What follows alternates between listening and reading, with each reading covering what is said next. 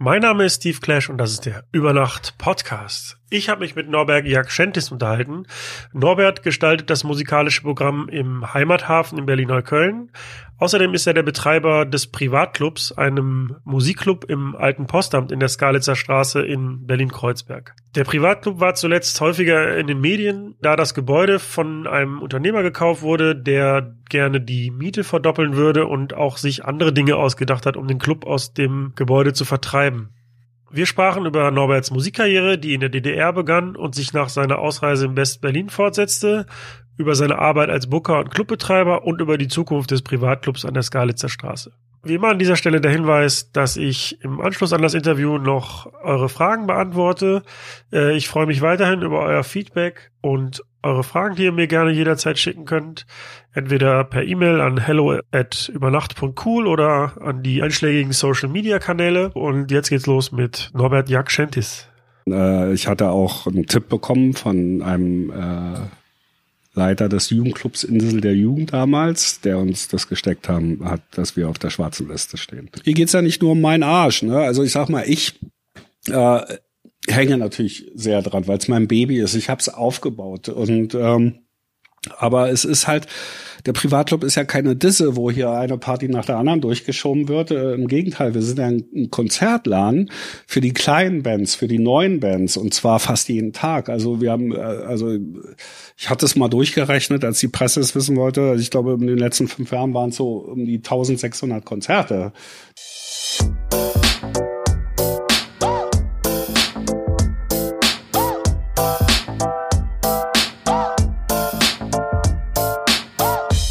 Über Nacht mit Steve Clash. Mein Name ist Norbert Jakschentis. Äh, ja, ich bin Clubbetreiber und Booker.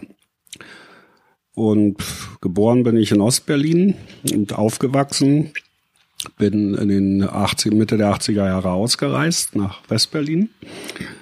Und eigentlich habe ich mein ganzes erstes Leben Musik gemacht. Also eigentlich seit ich 13 bin hatte dann hier in Westberlin die Band Fleischmann, also wir waren bei Noise International, dann Sony unter Vertrag, hatte dann äh, in den 90er Jahren so eine Art Unfall, also ich bin ertaubt auf einem Ohr und musste mir dann eine Alternative überlegen zur Musik, weil es ging erstmal nicht mehr. Also ich war auch ein Jahr ziemlich krank und es war nicht möglich, Musik zu machen. Oh, habe ich gedacht, hast ja von nix Ahnung, außer von Musik und äh, habe dann meine Booking-Agentur gegründet, Monosound und habe angefangen erst mit äh, Veranstaltungen, also Partys und Konzerten in diversen Läden zu veranstalten. Hatte dann das große Glück, äh, dass Sony nach Berlin kam und da ich da äh, Künstler war, waren meine Kontakte ganz gut. Habe dann äh, für Sony auch gearbeitet äh, mit meiner Agentur, habe für die die so Showcases, Medienpräsentationen äh, in Berlin gemacht und habe dann auch äh, direkt so Ende 90er angefangen mit dem Privatclub der ja vormals äh, in der Pittlerstraße war, unter der Eisenbahnmarkthalle. Genau, da sitzen wir jetzt auch. Ähm, du bist in der DDR geboren, in der ehemaligen, bist mhm. zum Gymnasium gegangen und ich habe gelesen, dass du eine Lehre bei der Gasversorgung gemacht hast. Ja, beim äh, VEB Energiekombinat ja. Äh, Berlin, ja. Hm? Wie kommt man vom Gasversorger zur Musik? Das war nur eine Notlösung. Also im im Osten war das nicht so einfach, äh, Kunst einfach so zu machen, aber also oder Musik. Und ich habe ja schon angefangen mit 13 Musik zu machen und eigentlich mit 16 äh, wurde es für mich ernst. Also da war der Weg für mich klar, dass das das ist, was ich machen will. Aber das ist ja nicht so einfach zu sagen, so, ich bin jetzt Musiker, weil die Bedingungen dafür äh, gar nicht so waren wie hier, dass man es entscheidet und einfach tut sondern man musste ja äh, sich das vom Staat absegnen lassen, wenn man öffentlich auftreten will. Man musste sozusagen einen Berufsausweis machen, also so eine Einstufung nannte sich das. Tatsächlich, also ja. entscheidet dann eine Band zu gründen und dann, dann ja. geht man zum Staat und sagt, hallo, wir ja, möchten jetzt genau. eine Band machen. Ja, zum Rat des Kreises des Bezirkes. Muss man dann davor spielen oder wie stelle ich mir das vor? Ja, das ist eine Einstufung. Also man muss äh, ähm, vorher alles abgeben, Texte einen Antrag stellen, dass man eine Einstufung machen will und dann äh, wird es geprüft vom Rat des Kreises, die der Stasi untergeordnet sind äh, oder waren.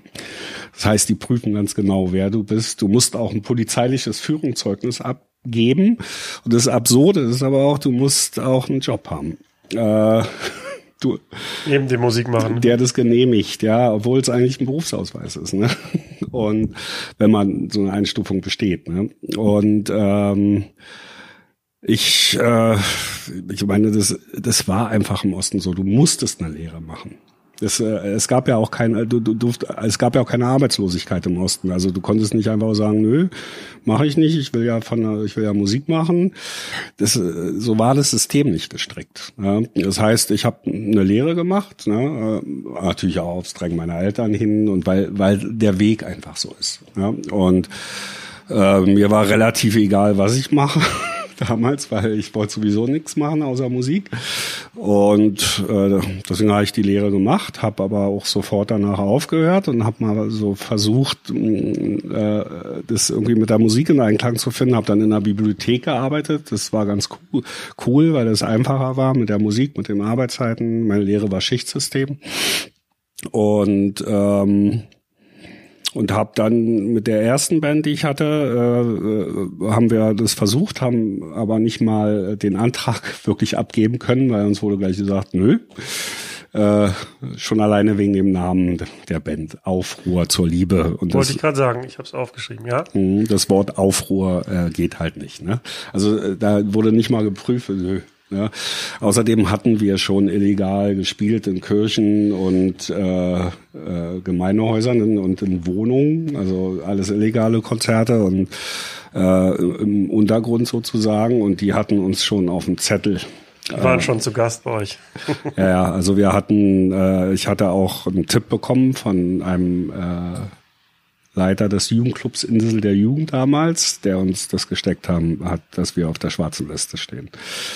Und ähm, dann ist äh, einer der Band ausgereist. Also der hatte schon lange einen Ausreiseantrag zu laufen, hat den auch genehmigt bekommen. Und dann gab's die Band so nicht mehr. Und dann haben wir gesagt, okay, jetzt sind wir schlauer.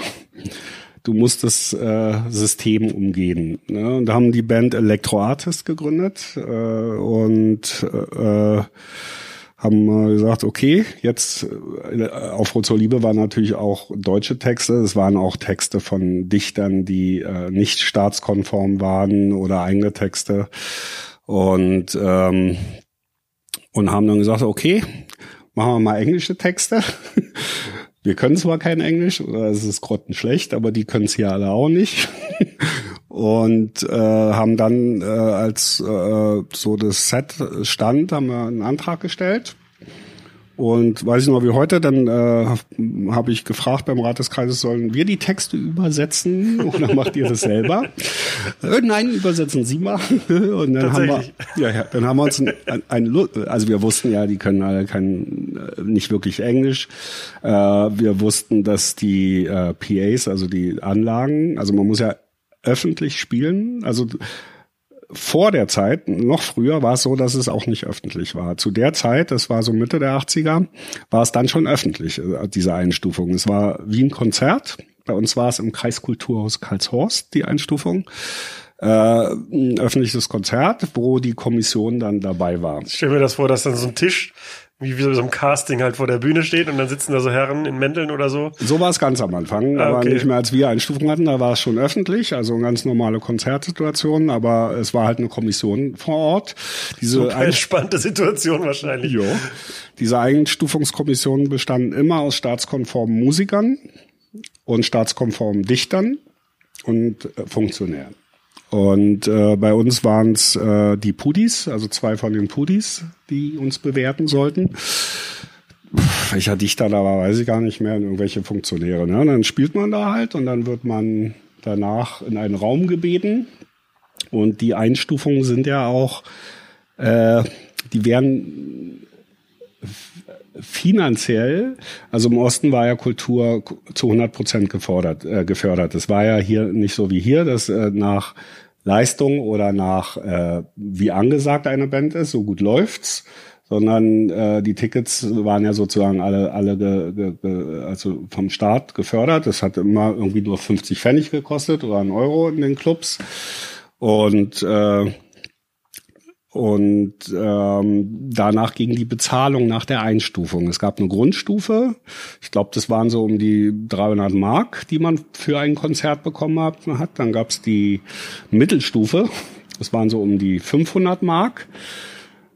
Also ich weiß es nicht mehr auf den Cent genau, aber so ungefähr war die Staffelung. Dann gab es äh, die Oberstufe. Das waren, glaube ich, 800 Mark für ein Konzert. Und dann gab es die Sonderstufe. Und die Sonderstufe, das waren, glaube ich, schon so um die 1000 Mark für ein Konzert. Also schon wirklich. Gut. Auch unabhängig davon, wie groß die Band ist und welchen Aufwand man hat. Pauschal. Okay. Und äh, das ist schon viel Geld gewesen im Osten. Also wenn man so bedenkt, meine Wohnung hat 20 Mark Miete gekostet, Strom im Jahr um die 20 Mark. Äh, ne? Also äh, teuer waren ja nur Luxusgüter. Und da war das schon viel Geld, wenn man ein Trio war. Ne? 1000 Mark für eine Show. Das war natürlich nicht so wie hier, dass man eine Tour spielen konnte, europaweit mit 30 Shows. Äh, ja, also man hat halt, wenn es hochkam, drei, vier Konzerte im Monat gespielt. So, man hat eher so, war ja auch nie Strecken im Osten. Ne? Und wir, und dann gab es bei der Sonderstufe noch Sonderregelungen, und zwar, wenn man eine Konzertberechtigung bekommen hat. Konzertberechtigung heißt, man darf nicht nur in Jugendclubs spielen, sondern auch in größeren Häusern. Dann hat man automatisch 50 Prozent Aufschlag bekommen. Also äh, nochmal ordentlich on top. Ne? Also nochmal so 500 Euro on top. Und das, der Staat hat immer alles geregelt. Also man hat dann gleich abzüglich 20 Prozent Sozialversicherung, dann die Gage ausbezahlt bekommen von den Venues, die ja alle dem Staat gehörten. Es gab ja keine privaten Venues. Das ist ja praktisch. Ja, war, war praktisch. Äh, Meldest dein Konzert an und, und schickst, schickst eine Rettung? Ja, es gab oder? auch nur eine Konzert- und Gastspieldirektion. Es gab ja nicht so wie hier mehrere Booking-Agenturen und und und. Es war ja alles staatlich gesteuert. Ne? Ähm, wir waren ja ziemlich gut für eine Underground-Band, weil wir viel geübt haben. Also wir haben wirklich eigentlich fast jeden Tag geprobt. Und deswegen waren wir, obwohl wir Autodidakten waren, ziemlich gute Musiker und haben auch eine Sonderstufe bekommen. Äh, allerdings bei der Sonderstufe gibt es noch eine andere Regelung äh, mit Konzertberechtigung haben wir bekommen, also wirklich das Höchste vom von dem Limit, also von dem, was man dort bekommen kann. Allerdings äh, bei der Sonderstufe waren sie mal sehr vorsichtig, gerade bei Bands wo sie ja wissen, die kommen eigentlich aus dem Underground, aber die haben ja zu der Zeit versucht, die Künstler in den Staat zu integrieren, also sprich nicht mehr alles zu verbieten, sondern möglichst viel zu erlauben, aber vermeintlich zu kontrollieren. So richtig geschafft haben sie es nicht. Aber sie haben da eine Sperre eingebaut, man musste diese Sonderstufe jährlich verteidigen. Das heißt, wieder zu einer Prüfung antreten und sich durchchecken lassen. Ne? Dazu ist bei uns nicht gekommen, weil ein Jahr später war ich weg. also das war noch ein lustiges Jahr ja, wo ich äh, für DDR-Verhältnisse viel Geld verdient habe und äh, der Grund dann auch endgültig zu gehen. Also ich hatte ja mit 18 schon mal, weil ich so dachte, so jetzt bist du 18, jetzt haust du hier ab. Also alles relativ naiv. Ich war gerade mit meiner Lehre fertig, habe gedacht, ist alles scheiße hier, kann ich nichts machen. Also nicht das, was ich will. Und habe einfach mal einen Ausreiseantrag gestellt, so ganz offiziell. Da wurde ich dann vorgeladen bei der, also beim Rat des Kreises, also bei der Stasi. Und da gab es dann ein Gespräch und äh, da machte man mir dann Angebote, meinte dann war, also ich hatte zum Beispiel reingeschrieben in meinen Antrag, ich kann, also als Grund, ich kann mich künstlerisch nicht entfalten, ich kann mir nicht mal ein Plektrum kaufen. Also äh, was ja auch wirklich so war, es war wirklich schwer, Equipment zu kaufen. Ne? Und äh, dann machte mir dann Angebote, einen Proberaum, Equipment. Und dann habe ich halt gefragt, von wem kommt denn das Equipment? Und äh, ja, von der FDJ. Da habe ich dann gesagt, da bin ich aber gerade ausgetreten. Äh, will ich nicht. Ich will unabhängig sein und äh, ich will einfach meine Musik machen. Daraufhin warf man mir so meinen Antrag über den Tisch und sagte halt abgelehnt. Vergessen Sie es, die kommen ja eh nicht raus weil denken Sie auch mal an Ihre Mutter. Also dazu muss man sagen, meine Mutter war ein ziemlich hohes Tier in der Partei. Also sie war die äh, zu Ulbricht-Zeiten sozusagen seine äh, rechte Hand, seine Sekretärin. Also, äh, meine Mutter hat den Warschauer verpackt, äh, Pakt, heißt er am Westen, im Osten hieß er Warschauer Vertrag, die hat sie getippt. Und sie war halt in der Partei.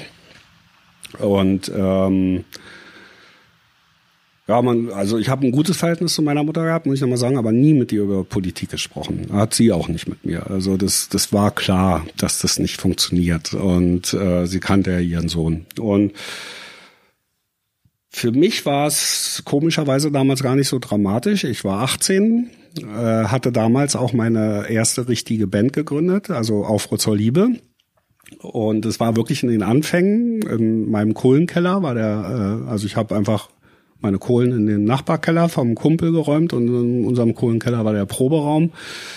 Und ich fand es gerade richtig geil und ich weiß noch wie heute, ich bin da rausgegangen, habe so gedacht, ach, nicht so schlimm, passt mir eh gerade nicht. äh, ist gerade alles ganz geil mit der Band und ich komme ja schon raus, wenn ich will. Also mit 18 ist man halt noch naiv und deswegen hat man wenig Angst. Ich sag mal, fünf Jahre später, wenn mir dieselbe Situation, hätte ich schon Schiss gekriegt. Ja, das, das wäre halt meine Frage gewesen. Inwieweit ist Angst spielt da eine Rolle? Also zum einen bei der Gründung einer Band, bei den Auftritten und natürlich bei der Überlegung, ich komme hier raus, wenn ich will. In dem Alter, also denke ich, hat man einfach aus Unwissenheit, aus Naivität, aus noch nicht so vielen dramatischen Erfahrungen, hat man einfach weniger Angst. Und die hatte ich damals nicht. Ich, ich habe wirklich gedacht, ach, ich komme hier schon raus, wenn ich will. Äh, lustigerweise hat es ja dann auch geklappt. Äh, sechs Jahre später. Also ich hatte dann halt diese beiden Bands, Aufruhr zur Liebe sehr lange. Äh, wir hatten ja auch so Nebenprojekte mit Ornament und Verbrechen. Die Szene war ja komplett vernetzt. Das hat alles im Untergrund stattgefunden. Wir haben äh, viel mit äh, Westbands Kontakt gehabt, die alle illegal waren natürlich, aber es hat funktioniert. Die kamen rüber. Also Lolitas, also äh, Vorgänger von äh, also François Cactus, Vorgänger von, wie heißt denn? Stereo Total. Hm? Stereo Total, genau. Camping Sex damals und, und, und. Und äh, ja, und äh, dann jetzt wieder nach vorne, also zum Ende, kurz vor der Ausreise, äh, Elektroartist. Wir bekamen dann auch, ich glaube sogar als erste Band äh, aus dieser ehemals Underground-Szene das Angebot äh, für eine Platte bei Amiga also dieses Ventil-Ding, ne? Also mehr zu erlauben, aber zu kontrollieren. Und da wurde ja auch von Amiga die äh, Reihe Kleeblatt die anderen Bands gegründet und wir wurden auch gefragt. Ja, aber da war dann klar, die wollten unsere Texte sehen und äh, und es äh, wir also es geht ging auch darum, das dann so zu machen, wie die es wollen und da war dann für mich vorbei und auch für meinen Kollegen Martin mit dem ich alle Bands auch gemacht hatte. Und ähm, ja, also das war im Osten nicht anders als wie überall auf der Welt. Der Traum eines jeden Künstlers, äh, Musikers ist eine Platte machen ja, und auf Tour zu gehen. Und und für uns war dann klar nicht unter den Bedingungen. Und da war so das Ende der Stange erreicht. Also bis dahin es war schwierig im Osten. Es war auch eine Erfahrung im Nachhinein, die ich jetzt nicht missen will. Aber, aber es war auch coole Zeiten, so für uns als Künstler. Und äh, da war es vorbei. Und dann haben wir gesagt, jetzt ist Schluss, jetzt gehen wir wirklich. Würdest du denn sagen, rückwirkend, dass die Situation in der DDR im Vergleich dann später zur Situation in Westdeutschland Kreativität fördernd war oder eher hemmend für euch? Also beides. Also ich sag mal, ich, ich kenne ja nun beide. Also ich kenne ja auch das alte Westberlin vor Mauerfall. Ähm, deswegen würde ich sagen beides. Und einerseits äh, fördernd, weil es einfach der Drang durch so viele Verbote und, und äh, Ressentiments so groß war, das, das fördert ja immer Kreativität. Ne? Aber es bremst auch, weil man einfach äh, nicht so viel machen kann und nicht so viel äh, Platz hat für sowas und so viele Möglichkeiten. Und deswegen würde ich sagen beides. Aber auch anders. Also ich kann es nicht beschreiben. In Westberlin war es dann so, dass ich zum Anfang oder sagen wir mal in Ostberlin war es so, dass man eigentlich die coolen Leute in der Musikszene oder die coolen Bands an zwei Händen abzählen konnte. Also es war nicht viel im Vergleich zu dem, was es im Westen gab. Also es waren echt nicht viele Bands, die wirklich cool waren. Also äh, wirklich was Eigenes, was auch teilweise was Neues, wenn man so sagen kann. Also klar haben wir uns auch unsere, wie jeder Künstler, Inspiration aus dem Westen geholt, von überall, von dem, was wir bekommen haben. Ich, äh, ich meine, Radio hören war ja kein Problem in Berlin, ja, in Dresden schon mehr. Und äh, wir haben uns auch die Platten besorgt und und und. Ne? Aber ich habe nie eine Band gesehen, die ich gut fand. Nie. 24 Jahre lang habe ich nicht einmal eine Band live gesehen, die ich gut fand. Ne? Alles nur aus dem Radio, von Platten, Kassetten und so weiter. Ne? Und das sind so die Unterschiede. Und im Westen war es dann so, dass also ich kann mich total gut an den Tag meiner Ausreise erinnern. Ich bin angekommen, bin von meinem Freund Bernd, also mit dem ich äh, bei Aufruhr zur Liebe gespielt hatte, abgeholt worden. Und abends sind wir ins Metropol gegangen zum Konzert zu Sunny Hughes und Kaspar Brötzmann Massaker im Vorprogramm. Ne? Und äh, das war schon krass für mich. Ne? Also und ich, äh, ich, ich glaube, ich war ein Jahr lang nur bei Konzerten. Ich hatte so viel Nachholbedarf und ähm, und war auch erst verwirrt ne? und habe auch viele Jam-Sessions gemacht und äh, aber auch festgestellt, Mann, hier macht ja jeder Musik, äh, äh, allerdings war nicht jeder richtig gut. Also es hat mich auch äh, verwirrt, teilweise auch abgeturnt und ich habe wirklich zwei Jahre gebraucht, um so meinen Weg zu finden, was ich eigentlich machen will. Also ich musste mich äh, komplett neu sortieren. Also was will ich? Wo will ich hin? Welche Musik will ich machen? Also das Thema Englisch singen war kom also komplett weg, weil einfach mein Englisch total schlecht war. Ja, ich habe es nie richtig gelernt. Und ich bin bis dahin nie gereist, um es zu lernen. Also in, in, Länder, wo man Englisch spricht. Und ähm, und dann äh, hieß es erstmal Instrumentalmusik. Ne? Deutsch habe ich mich noch nicht getraut. Und das kam später. Wir haben ja auch wirklich lange, also fast, also selbst mit Fleischmann haben wir, glaube ich, drei Jahre Instrumental, also die ganze erste Platte ist instrumental. Ne? Und davor haben wir ja schon lange Musik gemacht. Und aber irgendwann war das Thema Instrumentalmusik, weil es auch sehr kompliziert war, alles in die Musik zu legen, ohne Gesang und Sprache, war es auch erschöpft. Und dann habe ich auch gedacht, ich denke nicht eigentlich, äh, jeder Hans singt in Englisch. Also jede deutsche Band singt in Englisch. Also das, die deutsche Sprache war komplett out. Ende der 80er, Anfang der 90er. Und, ähm, und das Instrumentalding hat sich erschöpft. Und dann habe ich gedacht, so, jetzt machen wir es mal und jetzt machen wir es mit Texten und Gesang und äh, deutschen Texten. Ne? Ja, und das war dann auch wirklich Fleischmann, also wie es auch fast zehn Jahre existiert hat. Ja, nee, bevor wir jetzt über Fleischmann reden, äh, wollte ich noch mal ganz kurz auf deine Ausreise zu sprechen kommen, weil du sagtest ja, du hast es ja ähm, erst auf offiziellem Weg versucht mit dem Antrag und ah, ja. Ausreise heißt dann wahrscheinlich auch dauerhafte Ausreise oder ja. heißt es drei Wochen? Nee, also dann nee, für das, immer. Es gab nur nur äh, den ganz oder gar nicht. Ja, also zu dem Zeitpunkt, als wir dann gesagt haben, jetzt reicht's, das ist vorbei, wir erreichen hier gar nichts mehr.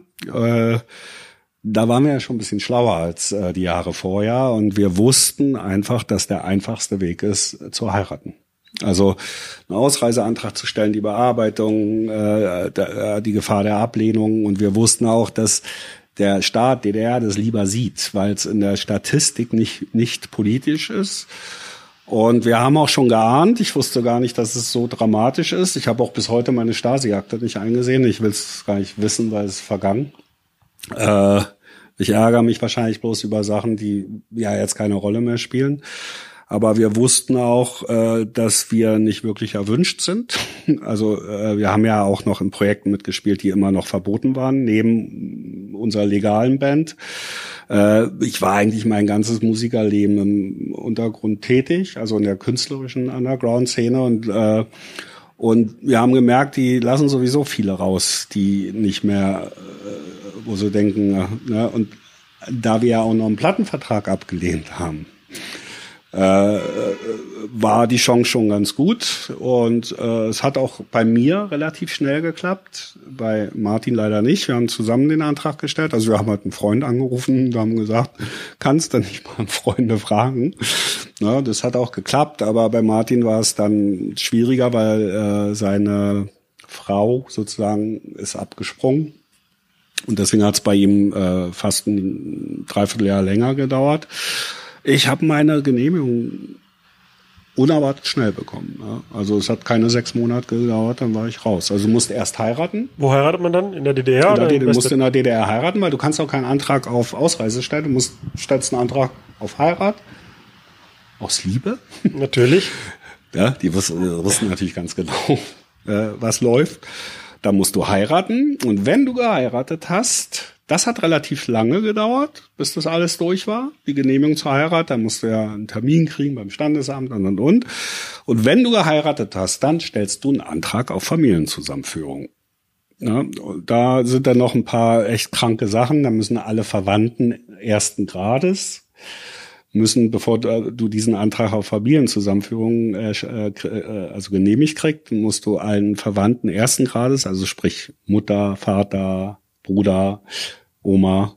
Also wirklich musst du dann unterschreiben lassen, dass sie äh, die Verwandtschaft aberkennen. Ah, man ist dann nicht mehr verwandt, okay. Genau, man ist dann nicht mehr verwandt. Das war mir relativ schnurzpieps egal, weil ich weiß ja, wer meine Mutter und mein Bruder äh, ist, ne? Aber damit wollten sie halt umgehen. Das äh, war ein Standardprozedere, dass dann, äh, weil dann können die ja auch einen Antrag auf Familienzusammenführung stellen. Ja was bei meiner Mutter sowieso ein oder zwei Jahre später erledigt war, weil sie dann Rentner war und Rentner dürfen ja. Ja, und dann nach der Heirat äh, ging es ratzfatz. Also ging mir fast zu schnell. ja, dann, ja, und dann war ich weg. Hat denn deine Karriere oder deine Geschichte ähm, die Arbeit deiner Mutter beeinflusst, weil sie ja eine hohe Position in der Partei hatte? Äh, ehrlich gesagt weiß ich es nicht, weil wir, weil sie nicht über sowas mit mir gesprochen hat. Äh, aber ich glaube nicht. Und wie ist es denn so? Du sagtest, dann nach der Heirat ging es relativ schnell. Ich meine, das ist ja dann, man verabschiedet sich von allen, weil man wusste ja auch nicht, ob die Mauer dann irgendwann fällt oder so. Ja, man, dann, man kriegt die Genehmigung und dann kriegt man mit der Genehmigung parallel einen Laufzettel. Und dann heißt es Gas geben. Also äh, ich habe auch Zeitfenster oder ich habe auch so einen schnellen Termin gehabt, also zur Ausreise, dass ich echt Gas geben musste. Ja, du musst dich, das war das geilste für mich, ne, weil das war ja noch eine große Gefahr bei mir. Ich musste mich bei der NVA abmelden. Äh, ich hatte das, äh, man, man kann im Nachhinein sagen Glück, ne, weil gemustert worden bin ich mit 18, aber da ich bin für Grenzdienst gemustert worden, weil ich keine Westverwandtschaft habe. Also da war immer Menschen, die keine Westverwandtschaft haben, äh, beliebter. Und da mein Bruder auch an der Grenze gedient hat, haben die gedacht, na, den ziehen wir mal auch für die Grenze. Und da habe ich ja den Grenzdienst verweigert. Und da waren die stinksauer und dann haben sie gesagt, dann kommen sie zu den äh, Modschützen zur Strafe. Das heißt, das sind die, die mit dem Spaten vor den Panzern herrennen und die Gräben butteln. Und äh, und das kann lange dauern.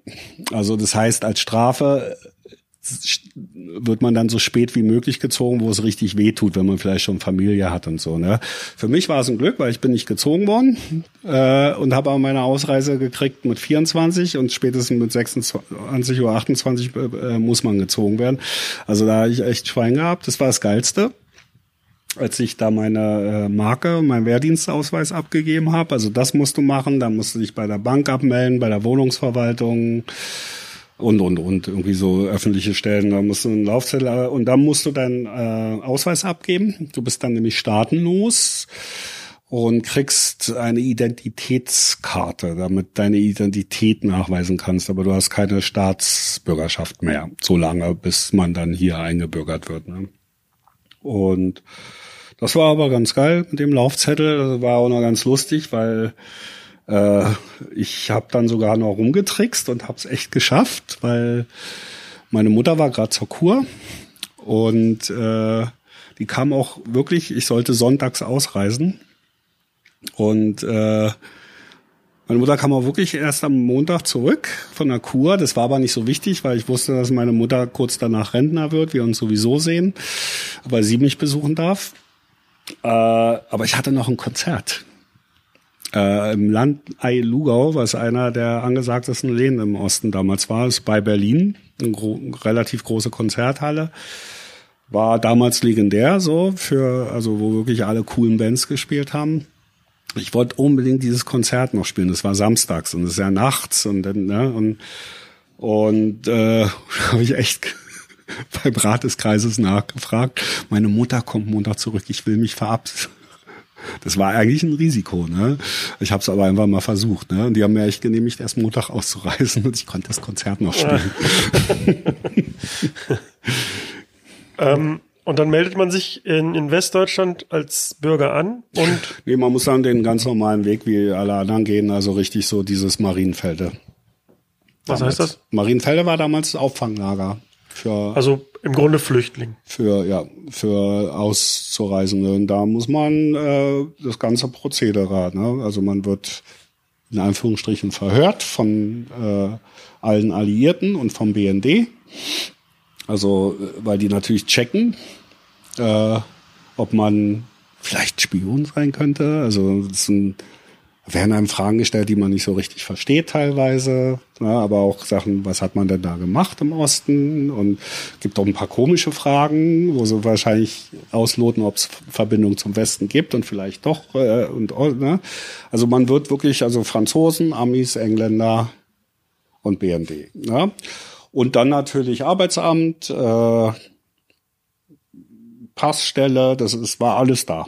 Ne? Das ist alles in diesem Auffanglager Marienfelde. Ich habe da ja nicht gewohnt. Ich hatte ja, habe ja beim Freund gewohnt, aber ich musste da eine Woche lang jeden Tag hin, um dieses Prozedere zu durchlaufen, ne? wo auch so Sachen passiert sind, wo zum Beispiel äh, beim BND wurde dann gefragt, ja, mit der Heirat und äh, mit der Frau, da sage ich, naja, war der fingiert, damit ich rauskomme. Und die auch meinten, passen Sie auf, das ist auch hier in der BRD verboten.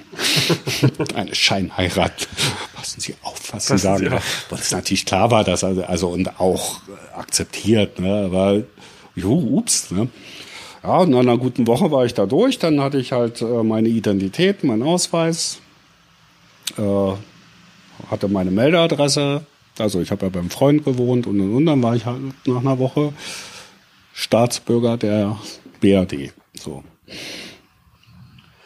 Und dann, dann habt ihr die, die Band Fleischmann gegründet? Nee, dann haben wir erst, dann habe ich erst mal ein Jahr rumgeeiert. Also ich habe auch gleich gearbeitet. Also äh, ich habe gearbeitet, ich weiß gar nicht mehr, wie die hießen, so eine äh, Eventfirma, habe ich als Hand gearbeitet. So, also für in allen Konzertläden, Aufbau, Abbau. Also ich wollte halt Geld verdienen, nicht arbeitslos sein und äh, und äh, ich habe erstmal viel rumprobiert, gejammt. Martin war noch nicht da. Ich habe auch, ich wollte mit Martin weiter Musik machen. Also Bernd war, wir wollten eigentlich die alte Band wieder machen in der Besetzung wie Aufruhr zur Liebe. Haben wir dann auch gemacht. Und ähm, das nannte sich erst, wir hatten keine Idee. Die erste Version von äh, Four Roses nannte sich, äh, von Fleischmann nannte sich Four Roses, weil äh, es kam noch ein Bassist dazu, weil ich Gitarre spielen wollte endlich, weil ich meistens alles, ich war ja vorher Bassist, aber ich habe alle meine Songs immer auf Gitarre äh, geschrieben und wollte es nicht mehr immer weitergeben und dann aber doch. Und diese Band gab es dann auch fast ein Jahr, aber das war relativ unausgegoren noch. Wir wussten noch nicht so richtig, wo wir hin wollten. Es war ganz krude Musik, also Crossover in reinster Form. Und das hat sich dann aber wirklich auch mehr oder weniger erledigt, weil Bernd dann also wir haben dann gemerkt, die, diese musikalischen Richtungen gehen jetzt auseinander. Und Bernd geht in eine andere Richtung als wir. Also wir sind immer mehr in dieses harte Genre gekommen, dieses, sag ich mal, Smart Metal Genre. Also Prong war einer meiner Lieblingsbands, die frühen Prong damals und die mich auch total beeinflusst haben. Und Bernd war so auf einem ganz anderen Weg. Und dann trennte sich der Weg. Er gründete dann äh, Bleibeil, woraus dann Tarwater entstanden ist. Die gibt's ja immer noch. Und auch, äh, also das ist äh, also Bernd und äh, Ronald von Ornament und Verbrechen. Und, ähm, und wir haben dann Fleischmann gegründet, ja. Also Wikipedia sagt, dass Fleischmann wäre ein Vertreter der Musikrichtung Neue Deutsche Härte. Ja, stimmt ja auch. Wir waren ja auch eigentlich eine, ich will jetzt nicht sagen die erste Band, aber eine, eine der ja, ersten. Darf man denn den Vergleich zu Rammstein ziehen oder ist das verpönt? Damit sich der Hörer jetzt vorstellen kann, wie es klingt. Ja, man darf. Ja, also ich meine, Fleischmann gab es ja lange vor Rammstein. Ja, absolut. Ich also meine nur, damit man sich Jahre. den Sound vorstellen kann. Ja, obwohl äh, Fleischmann, also klar darf man das. Also machen, machen ja auch einige. Obwohl man äh, ganz klar sagen muss, dass Fleischmann viel komplizierter und verkopfter ist als Rammstein. Rammstein ist halt auf die Nuss und da ganz klar, worum es geht. Das, äh, Fleischmann war ja schon sehr verkopfte äh, Musik und äh, sehr kompliziert. Also nichts so zum Draufhauen. Ja, ich habe eben mal in ein, zwei Songs reingehört äh, und mhm. war echt positiv überrascht. Das hat mir echt sehr gut gefallen. Also, mhm. obwohl ich jetzt nicht der größte Gitarrenmusik-Fan bin, ja. um ehrlich zu sein, aber. Ich weiß. Was? Wer sagt denn sowas? nee, hat mir sehr, also hat mir wirklich gut gefallen. Mhm. Ähm, ihr habt ja vier Alben gemacht und zwei mhm. Singles, seid ja. durch Europa getourt. Ja. Gab es so einen Moment, wo ihr gemerkt habt, so, boah, das, das geht durch die Decke oder das wird erfolgreich und, und ist dieser Erfolg auch vielleicht ja. dem geschuldet, dass, dass ihr in der DDR so viel geprobt habt und eure Instrumente so gut beherrscht haben? Oder wie kam Also wir waren äh, schon immer eine richtig ehrgeizige Band. Also, also wir haben ein Verhältnis, glaube ich, zu anderen, also nicht zu allen. Also es gibt auch viele andere Bands, die auch viel arbeiten. Für, aber wir haben sehr, sehr viel geprobt, alleine und als Band. Also wir haben oft sechsmal die Woche geprobt, also mit einem Tag frei, gerade in Tourvorbereitung und so. Und wir haben eigentlich nie Pausen gemacht. Also auch wir brauchen mal eine Pause, ein halbes Jahr oder sowas gab es bei uns nicht, über zehn Jahre nicht. Und, und auch ein relativer Ehrgeiz. Also in der Band waren immer alle sehr ehrgeizig, das, was es auch sehr schwer gemacht hat. Es waren auch viele, viele Reibereien. Und ja, den Punkt gab's und zwar nach der dritten Platte, nach der Treibhaus die wo ich jetzt auch im Nachhinein sagen würde, so eine, eine, die konsequenteste Platte. Also es war ja die, die erste Platte, wo fast kein Instrument, also wir haben ja dieses Instrumentale nie ganz aufgegeben. Ne? Es gab immer mal noch. Und diese Platte war schon sehr konsequent und äh, gerade in der Berliner Szene kam also die, also das waren die Shows wurden halt relativ groß für unsere Verhältnisse, also dann auch wirklich schon fünf bis 800er Venues, was für uns eher, weil wir waren ja echt so ein Spartending. Ne? Und ähm, und auch gerade die ganze Berliner Szene, boah, das könnt, das kann man kaum toppen. Also diese und als die Platte dann ra äh, rauskam, war es halt auch Metal Hammer Platz eins, ne? also in den Charts. Und was äh, der Metal Hammer hatte ja in der Musikrichtung damals noch eine ganz, ganz andere Bedeutung als heute. Da gab es ja diese ganzen äh, sozialen Medien noch gar nicht wie Facebook und also Internet war gar nicht existent zu der Zeit. Ne? Und da war so ein Printmedium wie Metal Hammer, also eigentlich äh, mit dem Rock Hard das größte Magazin äh, ganz Deutschland, eigentlich die Bibel und mit riesen Auflagen und es war schon ein Ritterschlag, da auf Platz eins äh, zu landen. Und äh, ich glaube, wir haben auch 15.000 äh, Alben verkauft. Das, das war äh, sehr viel für eine Indie-Band aus dem Genre, die vorher bei 2000 oder 4000 Exemplaren lag. Äh, die Konzerte liefen gut. Und da würde jeder sagen, ich habe da gar nicht so drüber nachgedacht, aber im Nachhinein denke ich so, da würde jeder sagen, jetzt, jetzt geht's los. Das hat auch Sony gedacht. und äh, hat äh, uns sozusagen abgeworben, also von Noise International, äh, weil die gepennt haben. Also das hat, sonst hätte es gar nicht geklappt, weil wir hätten noch ein viertes Album machen müssen laut Vertrag. Aber äh, der Labelchef hat vergessen, die Option zu ziehen. Wir waren unzufrieden. Äh, deswegen wollten wir auch gehen. Rein rechtlich wäre es nicht gegangen, aber da die Option nicht gezogen hat, es verpennt hat, war es dann leicht. Und wir sind dann natürlich auch zu Sony gegangen, weil wir dachten, super, da ist, also wir waren unzufrieden, jetzt passiert was. Der damalige R&R war auch jemand, den wir kannten, von dem ich auch was gehalten habe, Markus Linde, der jetzt bei Freibank ist. Ähm, womit aber keiner gerechnet hat, ist, dass äh,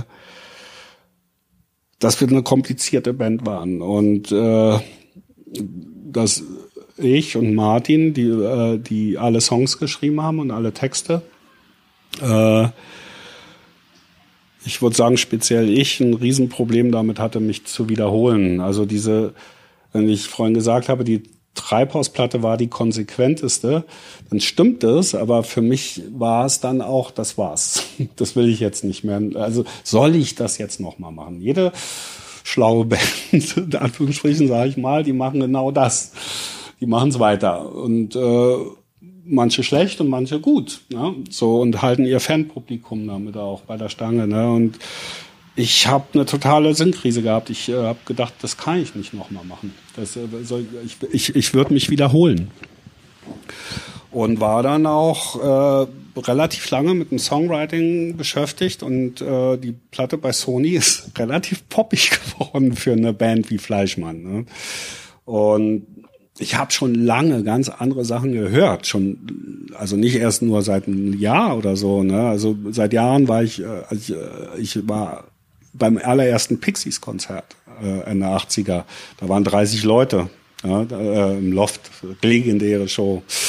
Und ich habe ganz viel solche Sachen schon gehört und ich äh, war auch nicht mehr so zornig wie äh, zu den Anfangszeiten von Fleischmann. Da, deswegen hat die Musik ja so gut funktioniert, weil der Zorn auch wirklich da war. Und ich war älter und äh, ja, ich sag mal, das war schon eine, eine relative Kehrt, also relativ große Kehrtwendung in der Art. Also das war immer noch keine Popband, aber es war schon was ganz anderes als vorher. Die Produktion, sage ich mal, im Nachhinein war auch nicht ganz so glücklich. Also äh, es ist oft auch so, wenn mehr Geld da ist, äh, äh, fängt man an über zu produzieren. Also ich muss schon sagen, äh, großes Lob an Sven Conquest, der zwei unserer Alben, also die Treibhaus und Fleischwolf, produziert hat, äh, wo ich im Nachhinein sagen muss, äh, wie die Platte klingt, äh, das ist auch ganz viel auf seinem Mist gewachsen, der uns total im Zaum gehalten hat, nicht zu viel zu machen. Das wirklich ehrlich zu halten. Bei der Sony-Platte ist es auch schon ganz schön, da war halt mehr Geld da und es war äh, vier Wochen im Studio oder drei Wochen, äh, damals im Ärztestudio und ähm, ja, also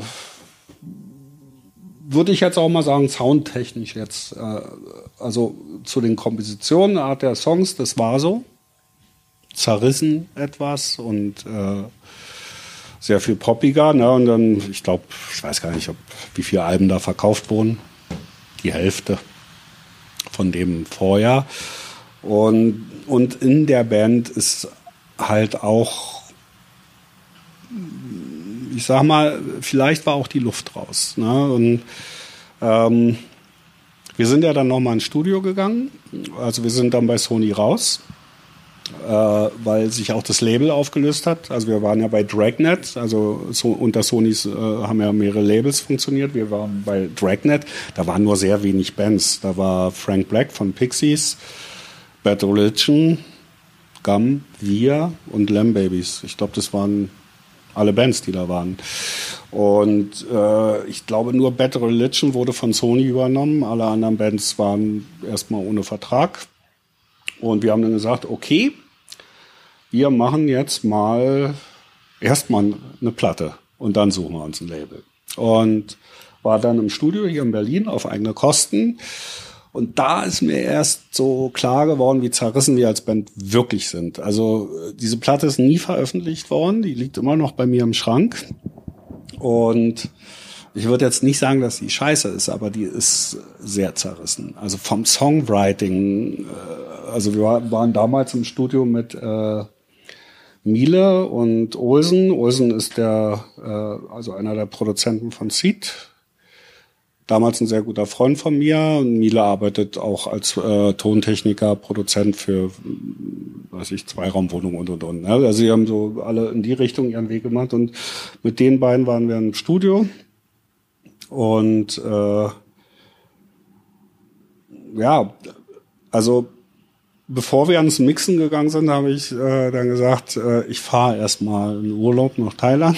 Ich muss mir das alles erstmal anhören. Und im Urlaub habe ich auch gemerkt, dass das ich fand es spannend, weil es so krass war. Also von ganz extrem harten Songs bis ganz merkwürdigen Songs und ganz poppigen Songs. Also noch viel extremer. Und das mal als bei der äh, Hunger, die bei Sony veröffentlicht wurde.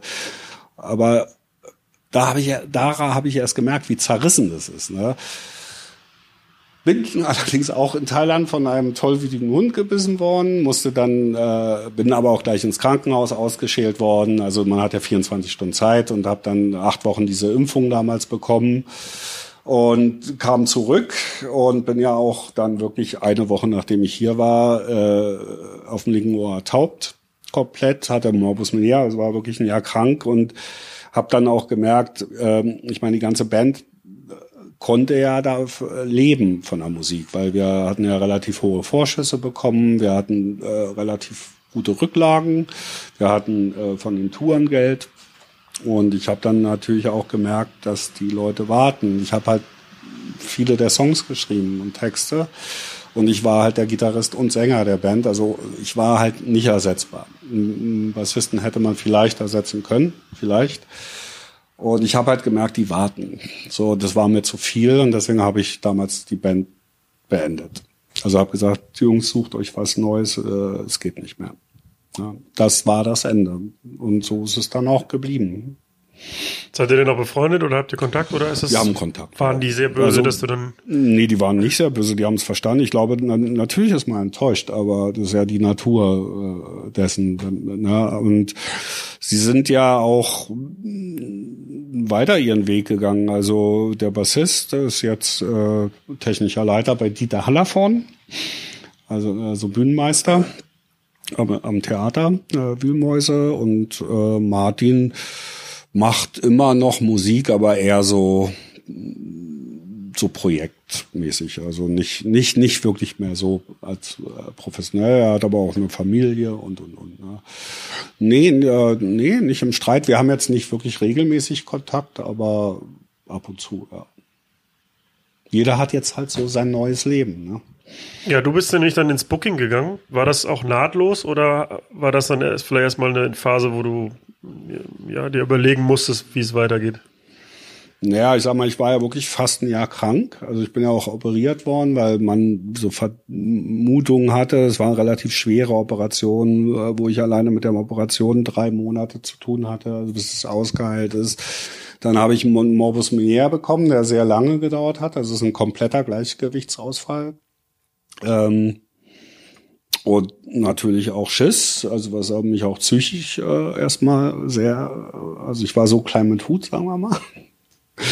Und ich sag mal, diese Krankheitsphase, das war schon ein krasser Einschnitt. Also das, äh, ich habe ja immer gedacht, ich mache Musik, bis ich tot bin. Und äh, für mich war das halt äh, schon auch eine verzweifelte Zeit. Äh, ich, äh, zeitweise noch mit Hoffnung, zeitweise mit Vakuum, also war eine schlimme Zeit so und in dieser Zeit, also es war halt auch dann eine Genesungsphase, also ich hatte halt irgendwann hatte ich so einen Klickmoment, es war so nach einem halben, dreiviertel Jahr, wo ich dachte, das Leben ist scheiße. So willst du nicht weiterleben und äh, traust dich ja auch nichts mehr. Also das, wenn, wenn du kompletter taub bist auf einem Ohr, ist ja das räumliche Hören, das Richtungshören weg. Und das heißt, du hörst nur noch Matsch. So, also ich konnte auch mich nicht mehr integrieren, weil ich nichts verstanden habe im normalen, im normalen Leben. Und äh, das heißt, ich habe mich auch total zurückgezogen und äh, ich dachte, bringt eh nix. Und äh, irgendwann hatte ich so einen Klickmoment, wo ich gedacht habe, das ist scheiße. Und ich sag mal, wenn du dich dem nicht auslieferst, lernt das Gehirn auch nicht neu. Das, äh, das ist ja eine Gehirnsache mit dem nicht hören können, wenn das räumliche Hören weg ist. Ne? Und das Richtungshören, äh, aber das Gehirn braucht Zeit. Und wenn du dich allem entziehst, kann, kann, kannst du ja nicht lernen. Ne? Und irgendwann dieses Wissen hatte ich damals nicht, auch nicht das Bewusstsein, aber ich hatte damals diesen Moment, wo ich dachte, das ist scheiße. So will ich nicht weiterleben.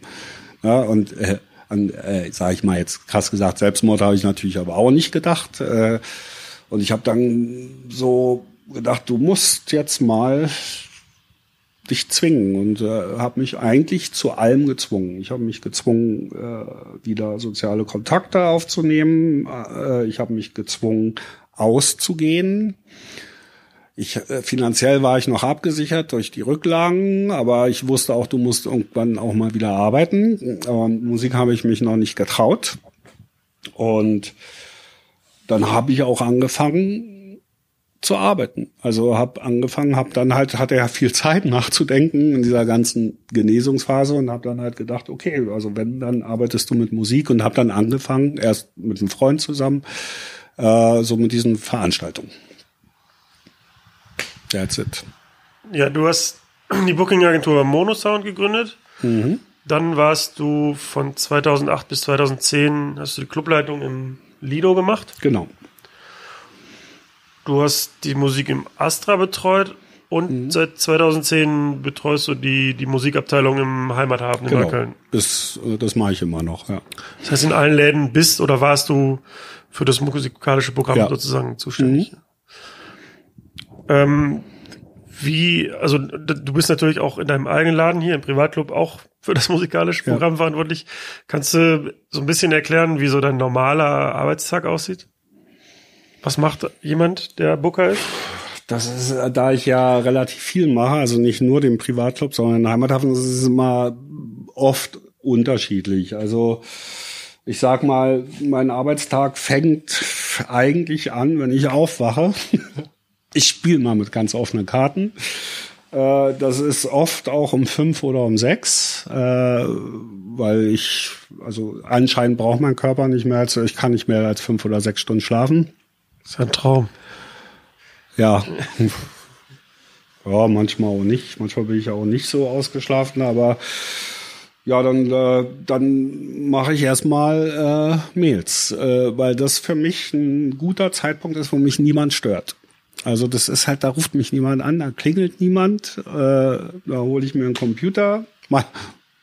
Meistens mache ich es noch im Bett, weil es bequem ist und arbeite erstmal möglichst viel ab, was noch offen ist, was neu reingekommen ist, weil es eine sehr konzentrierte Zeit ist, eine sehr ruhige Zeit. So, dann, äh, ja, dann dusche ich. so, wenn ich damit durch bin, äh, frühstücke meistens. Also wenn, wenn jetzt nicht äh, beispielsweise Heimathafen-Show ist mit einem, mal wieder einem sehr frühen Get-In, weil die Produktion so groß ist. Tokyo Hotel vielleicht. In der Regel gehe ich dann um elf ins Büro. Also bei uns fängt die Bürozeit hier um elf an im Privatclub und mein Büro ist hier im Privatclub und äh, ja, und dann geht's weiter. Also dann gucke ich erstmal, was kaputt ist. also was, was so zu tun ist, äh, Bestellung, bla bla. Also was man halt so macht im Club und äh, Booking, Terminkoordination in Absprache mit Marie, meiner Assistentin. Also das bearbeitet ja hauptsächlich sie. Also sie ist ja so die Schnittstelle so zwischen Club, Ven äh, Venue äh, und Fremdveranstaltern. Wir haben ja auch viele Fremdveranstalter hier drin. Die eigenen Shows mache ich, äh, auch das Booking. Und ähm, ja, um 16 Uhr kommt dann die Produktion, dann ist ja auch viel vorbereitende Buchhaltung und und und. Also das äh, schneidet sich alles so. Ne? Wenn die Produktion sehr groß ist, da wir nur das eine Büro haben, dann gehe ich auch manchmal nach Hause ins Homeoffice, arbeite da weiter, weil ich hier keine Ruhe habe. Ich habe natürlich auch Außentermine, also äh, treffe mich mit Leuten, da, da, da. Und in der Saison habe ich natürlich auch sehr viele Heimathafenshows und da bin ich immer im Heimathafen. Das heißt, die Band kommt irgendwann an, ja. lädt ihren Stuff aus, ja. Soundcheck. Ja. Wenn du das musikalische Programm gestaltest, ist es eher so, dass es unheimlich viele Anfragen von Bands gibt und du sortierst nur aus oder muss man sich auch manchmal selber darum bemühen, bestimmte Acts, die man gerne haben möchte? Beides. Also das, das erste ist natürlich, äh, es gibt viele Offers. Also äh, es kommt viel rein und dann sagen wir halt uninteressant, will ich nicht, gefällt mir nicht, äh, rechnet sich nicht. äh, kennt kein Schwein, äh, kann ich leider nicht machen. Finde ich zwar ganz okay, aber äh, ich sag mal, es ist auch so viel da und da ist so viel bei, was wirklich und ich kann auch nicht auf alles antworten, weil sonst müsste der Tag länger sein. Ne? Und äh, das geht mal an alle Bands, die sich wundern, dass sie keine Antwort kriegen. Es ist einfach nicht möglich. Ne? Also und ähm, es gibt natürlich Sachen, die ich auch äh, selbst akquiriere, wo ich nachfrage, checke, äh, ne, aber ich sag mal, der Privatclub ist und der Heimathafen sind ja schon sehr äh, im Niveau sehr High-End lehnen, also die einen sehr guten Ruf haben, also was für Bands dort spielen, die eine hohe Qualität haben, also als Venue und und auch technisch. Und deswegen äh, habe ich natürlich auch den Luxus, äh, wirklich viel Offers reinzubekommen. Ja. Und wie gesagt, wir arbeiten aber auch viel mit Fremdveranstaltern zusammen, also funktionieren auch äh, äh, zum großen Teil wirklich auch als Venue. Ja. Kriegt man nach Jahren in dem Business irgendwann so ein richtiges Gespür dafür, welche Bands funktionieren? Oder gibt's immer noch Überraschungen, wo man muss entweder gar nicht funktioniert oder umgekehrt, wo man überrascht ist von dem Erfolg? Nein, also äh, klar weiß man, was läuft von den Sachen, die man auch kennt. Ne? Also mit denen man so äh, zumindest im entferntesten zu tun hat, was man beobachtet. Ne? Äh, das weiß kein Booker. Ne? Was meinst du, wie oft mich Booker fragen, ey, die haben mal bei dir gespielt, wie viel waren da da? ne, so. ähm, allerdings gibt es immer wieder Überraschungen. Ja? Also es gibt auch Sachen, wo ich denke, warum läuft das nicht?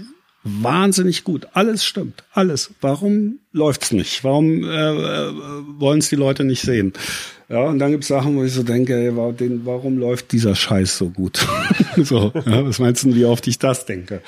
Ja, und, äh, und jetzt aber mal objektiv äh, betrachtet, nicht subjektiv, meine ich das. Ne? Also schon objektiv, weil man kann nicht immer subjektiv sein als Veranstalter. Also ich mache auch Sachen, die ich persönlich gar nicht so geil finde, die aber trotzdem, die ich aber trotzdem gut finde. Also weil ich weiß, warum es gut ist. Ne? Und äh, und ich will ja auch gerade was den Privatclub betrifft äh, gar nicht so beschränkt sein. Also ich will es ja offen für viele Musikrichtungen halten, nicht für alles, aber für viel. Ja, also ja, beides. Also der Privatclub ist ja kürzlich noch mal so ein bisschen durch die Presse geritten. Ähm, hauptsächlich, weil das Gebäude, wir sind hier im alten Postamt an der Skalitzer Straße, das Gebäude äh, von einem Investor oder der, es gab einen Inhaberwechsel und jetzt wohnen hier Startups oben drüber und der neue Vermieter, sagt man vielleicht, Eigentümer, Vermieter, Eigentümer möchte mhm. jetzt plötzlich die Miete verdoppeln. Ja, ja, das wollte er gleich, äh, relativ schnell, nämlich nachdem er das Haus gekauft hat. Ja, äh, ist äh, leider äh,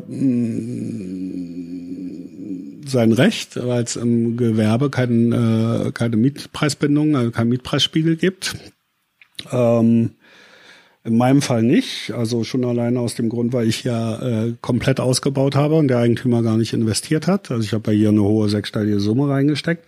Aber er hat halt auch gar nicht die Möglichkeit, weil ich noch viereinhalb Jahre einen bestehenden Mietvertrag habe zu alten Konditionen, die auch bestätigt sind. Also die, ne?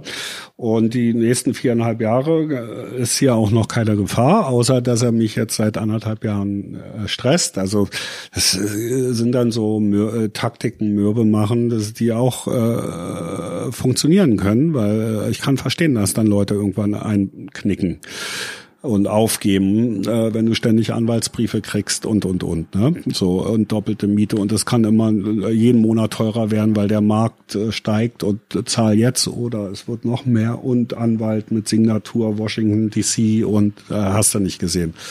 Ja, das hat natürlich nicht funktioniert, weil weil der Vertrag das nicht erlaubt. Ne? Dann war die nächste Taktik äh, ähm, äh, die Etage, die seit zehn Jahren hier drüber leer steht, äh, äh, sage ich mal, standardmäßig auszubauen, ohne zu beachten, dass hier ein Club drunter ist und die an Start-up zu vermieten. Also mittlerweile sind, glaube ich, nur, äh, nur noch Start-ups hier im Haus. Ähm, und äh, die natürlich auch die Miete zahlen. Also äh, die, äh, der fordert, ich glaube mittlerweile 25 Euro kalt, ähm, weil Startups fast immer äh, von Investoren getragen sind. Ne? Also die, die haben ja kein Geld, ne? Also ich sag mal, aktuelles Startup hier drüber, ich glaube, die haben acht Millionen eingesammelt, äh, programmieren Handygames. Na klar, denen ist natürlich egal äh, mit, der, mit der Kohle im äh, Hintergrund, äh, ob das jetzt hier äh, 15 Euro kostet, kalt oder 25, interessiert die nicht. Ne? Und da war dann die neue Taktik, äh, Abmahnung mit Kündigungsandrohungen äh, wegen Lautstärke und wir dürfen gar nicht, wir dürfen nicht mehr so viel Konzerte machen, was natürlich auch nicht geht, weil ich habe einen Mietvertrag für das, was wir tun seit fünf Jahren hier. Wollte ich gerade fragen, steht das nicht im alten Mietvertrag, dass ihr ein Musikclub seid? Ja, natürlich, alles, auch der Nutzung, alles, alles Und der, das Startup oben drüber hat nicht bemerkt beim Kistenausladen, vielleicht, dass hier ein Club drunter ist, oder? Kann ich man haben die so das übersehen? Den, ich sag mal so, den, äh, ich finde es auch relativ naiv. Also wahrscheinlich äh, wurden sie vom Firmeneigentümer nicht explizit äh, darüber informiert, was hier genau passiert. Also äh, auch zeitenmäßig, ne? dass hier äh, Soundchecks nachmittags sind und nicht nur äh, nachts äh, Partys und äh, Konzerte äh, und äh, das nehme ich mal an. Ich weiß es nicht, ne? Also, aber da gehe ich mal von aus. Aber ich finde es auch relativ naiv, äh, äh, einem Eigentümer, der gerne teuer vermieten will, alles zu glauben. Äh, ich hätte äh, äh, es wäre in ihrem Interesse vielleicht gewesen, vorher mal mit uns direkt zu sprechen, was passiert denn hier eigentlich wirklich. Ja? Äh, Gibt es jetzt einen ja. Dialog mit dem mit der Firma? Ich sag mal, äh, mit der Firma über uns ja. Ja, also ich äh, habe jetzt auch keinen Bock auf zwei Fronten zu äh, kämpfen. Also ich habe äh, denen erklärt, wie es hier ist, dass wir einen Mietvertrag haben, dass es mir leid tut, aber haben die Verständnis dafür oder sehen die das oder sind die auch? Ja, aber ich glaube, sie sind trotzdem angepisst, weil es natürlich nervt. Ne? So, ähm, aber ganz ehrlich, das ist nicht mein Problem, weil wir sind schon ein paar Jahre hier und äh, der Vermieter hätte einfach mal einen Schallschutz einbauen müssen, äh, wenn er da, er hat ja da oben ausgebaut, aber ohne Schallschutz. Ja. Hm, der neue Eigentümer ist ja, jetzt habe ich den Vornamen vergessen, aber einer von den drei Max Samba, ja. Samba-Brüdern, mhm. die Rocket Internet gegründet haben genau. und auch ähm, für Zalando verantwortlich sind, sag ich mal. Und Zalando ist ja jetzt auch gerade ziemlich aktiv darin, ähm, Flächen in Kreuzberg einzunehmen, ich sag's mal provokant einzunehmen. Ähm, zum einen neben der, nee, also Kreuzberg nicht nur, in Friedrichshain neben der Mercedes-Benz Arena entsteht ein riesiges Areal. Über 5000 Mitarbeiter habe ich gelesen und vor allen Dingen gegenüber vom Lido, wo du ja auch gab, ähm, Clubmanager warst. Oder? Ich, ich würde es jetzt gar nicht so aufs Talando beschränken. Es geht darum, dass ähm, Rocket Internet, ja, also das ist ja ein Copy-and-Paste-System, ne? Also, ja, das wird, habe ich auch gelesen, dass die halt, also genau. Online-Formate aus den USA genau, das, und, äh, kopieren äh, und dann ja. darauf warten, dass es nach ein paar Monaten gekauft wird vom Original. Genau, es hat sich weiterentwickelt, indem sie einfach so äh, möglichst jedes Start, Start-up, was man bekommen kann, ein, eingekauft hat Ne, was funktioniert, wieder verkauft oder ausgeschlachtet, was nicht funktioniert, Pech weg.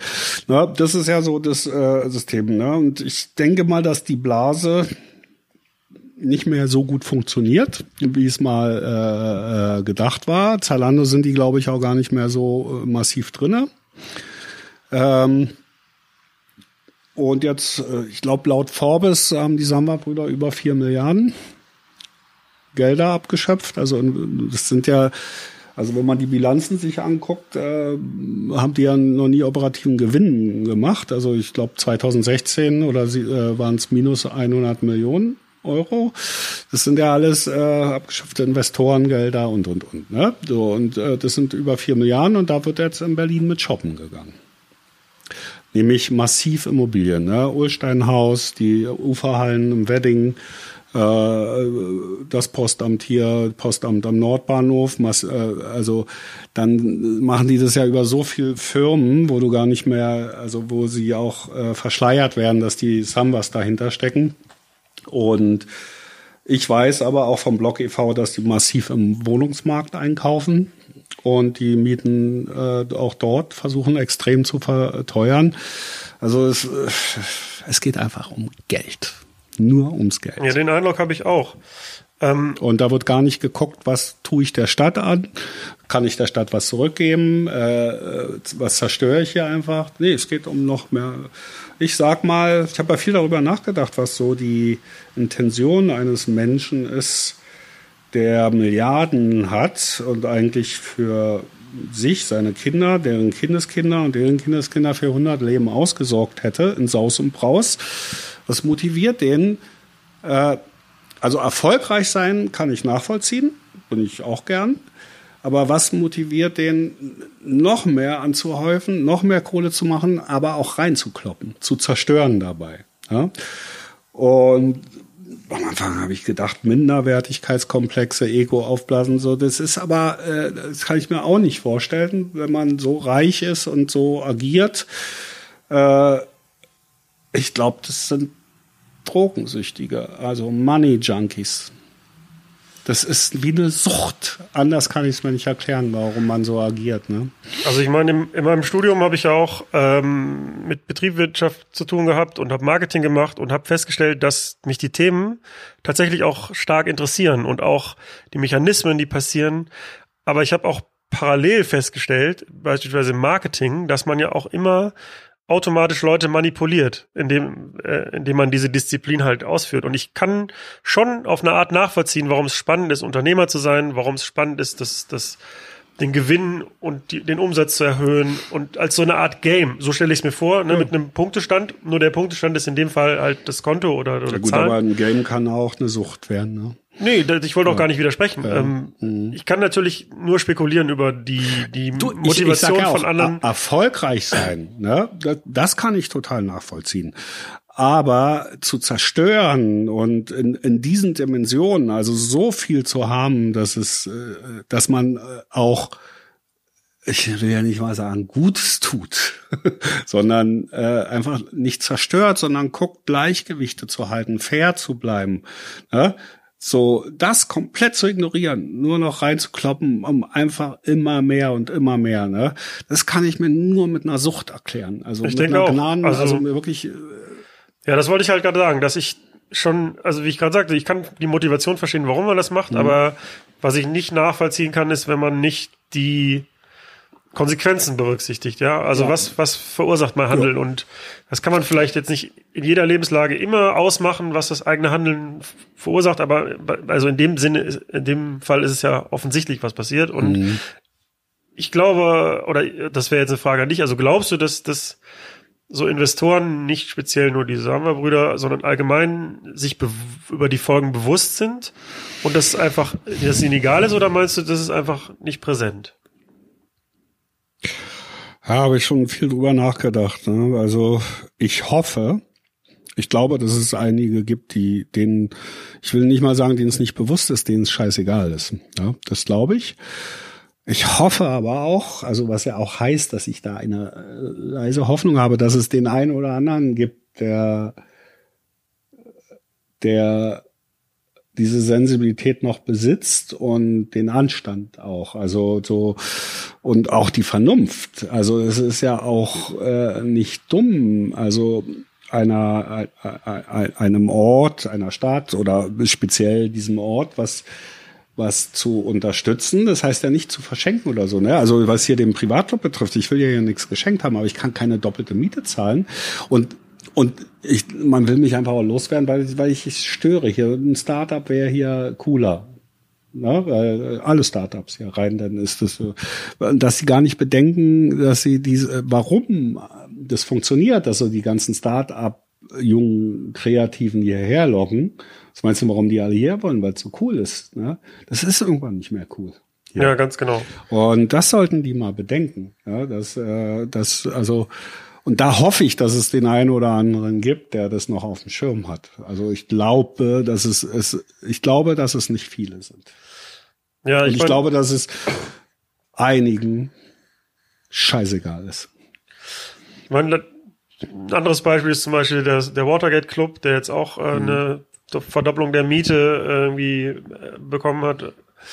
Und auch andere Läden, die halt immer weiter außerhalb ziehen von, also ich meine, das Tolle an Kreuzberg ist ja auch, dass, dass die Läden halt hier so zentral liegen und man nicht quer durch die Stadt fahren muss, wenn man dahin will. Ja. Und Was genau, ja die Innenstadt ausmacht, also Kreuzberg exakt, genau. explizit. Genau. Mhm. Und der Effekt, den du gerade beschrieben hast, das, das vermute ich halt auch, dass das passiert, dass ja irgendwann der Ort Berlin halt immer uninteressanter wird. Ich glaube nur, der Grund, warum das jetzt nicht so stark eingegrenzt wird, von wem auch immer, von Bürgern, von Musikinteressierten, von Künstlern, von von der Politik ist, dass es halt ein schleichender Prozess ist. Also mhm. ich, ich fühle mich dann immer mehr unwohl hier in der Stadt, ich persönlich, wenn ich merke, so die Kultur wird halt dann zurückgedrängt. Aber es ist noch nicht so schlimm, dass ich jetzt handeln würde. Also ich rede jetzt von mir persönlich. Mhm. Ähm, es ist nicht so schlimm für mich gerade, dass ich handeln würde. Und wahrscheinlich in dem Moment, wo ich anfange zu handeln, ist es wahrscheinlich einfach schon zu spät. Recht hast du. Also ich, ich sehe, äh, ich sehe das ja schon, weil es mich direkt betrifft. Ich hatte aber das Gefühl auch schon vorher. Oh, oh. Ähm, deswegen kämpfe ich ja auch. Also, äh, dass es jetzt so massiv durch die Presse gegangen ist, das war ja nur der Anfang. Ich gebe nicht auf. Und es geht darum, hier nicht in vier Jahren die Türen zuzuschließen oder in viereinhalb Jahren. Und äh, den einzigen Kampf sehe ich darin, eine große Öffentlichkeit zu erzeugen in jeder Richtung. Und damit werde ich auch nicht aufhören. Äh, äh, das Netzwerk zu, äh, zu verstärken, also mit den Leuten, die das genauso sehen, die auch betroffen sind. Ähm, auch mit der Politik. Also ich bin derzeit mit Gesprächen, in Gesprächen mit dem Senat, die das auch sehen. Also, dass es äh, fünf vor zwölf ist. Also die haben es schon auf dem Schirm und und auch wirklich, also wirklich unterstützen wollen. Inwieweit sie es können, kann ich noch nicht sagen. Rechtlich ist es schwierig. Äh, sie können es den Sammers nicht verbieten, uns hier rauszuschmeißen, äh, wenn der Mietvertrag abgelaufen ist. Ähm, aber Sie können Einfluss nehmen. Sie versuchen auch, Sie haben auch schon versucht, äh, also Ramona Popp, Wirtschaftssenatorin und Klaus Lederer, Kultursenator, haben schon einen Termin angefragt, der erstmal abgelehnt wurde. Ich sag mal, angeblich auf Dienstreise, bla bla. Äh, sie werden äh, weiter einen Termin anfragen. Sie werden äh, prüfen, ob es andere Möglichkeiten gibt, äh, die an den Verhandlungstisch zu kriegen, Gespräche zu führen oder auch als Senat an die Öffentlichkeit äh, zu gehen, Stellung zu beziehen. Äh, also es fängt an, sich was zu bewegen und ich bleib da auch dran. Also ich gebe nicht auf bis bis zum Ende. Ja, ich hoffe auch stark für dich und natürlich auch für für den Ort äh, hier, dass das Erfolg haben wird. Ähm, ja, das ist auch hab, wahnsinnig wichtig für die Stadt. Also hier geht's ja nicht nur um meinen Arsch. Ne? Also ich sag mal, ich äh, hänge natürlich sehr dran, weil es mein Baby ist. Ich habe es aufgebaut und ähm, aber es ist halt der Privatclub ist ja keine Disse, wo hier eine Party nach der anderen durchgeschoben wird. Äh, Im Gegenteil, wir sind ja ein, Konzertladen für die kleinen Bands, für die neuen Bands und zwar fast jeden Tag. Also wir haben, äh, also ich hatte es mal durchgerechnet, als die Presse es wissen wollte. Also ich glaube, in den letzten fünf Jahren waren es so um die 1600 Konzerte, die hier stattgefunden haben. Ne? Und ähm, Äh, nicht zu zählen die Bands, die hier gespielt haben. Es sind ja oft auch zwei, drei Bands am Abend. Ne? Also da geht's ja wirklich in die drei, viertausender, äh, was hier in fünf Jahren gespielt haben an Künstlern. Ne? Und äh, und es ist ja nicht so, dass, ach, dann, äh, wenn der Privatclub weg ist, dann gibt's halt irgendeine andere Venue. Nein. Das ist ja das Problem. Wo sollen denn die Bands spielen? Ne?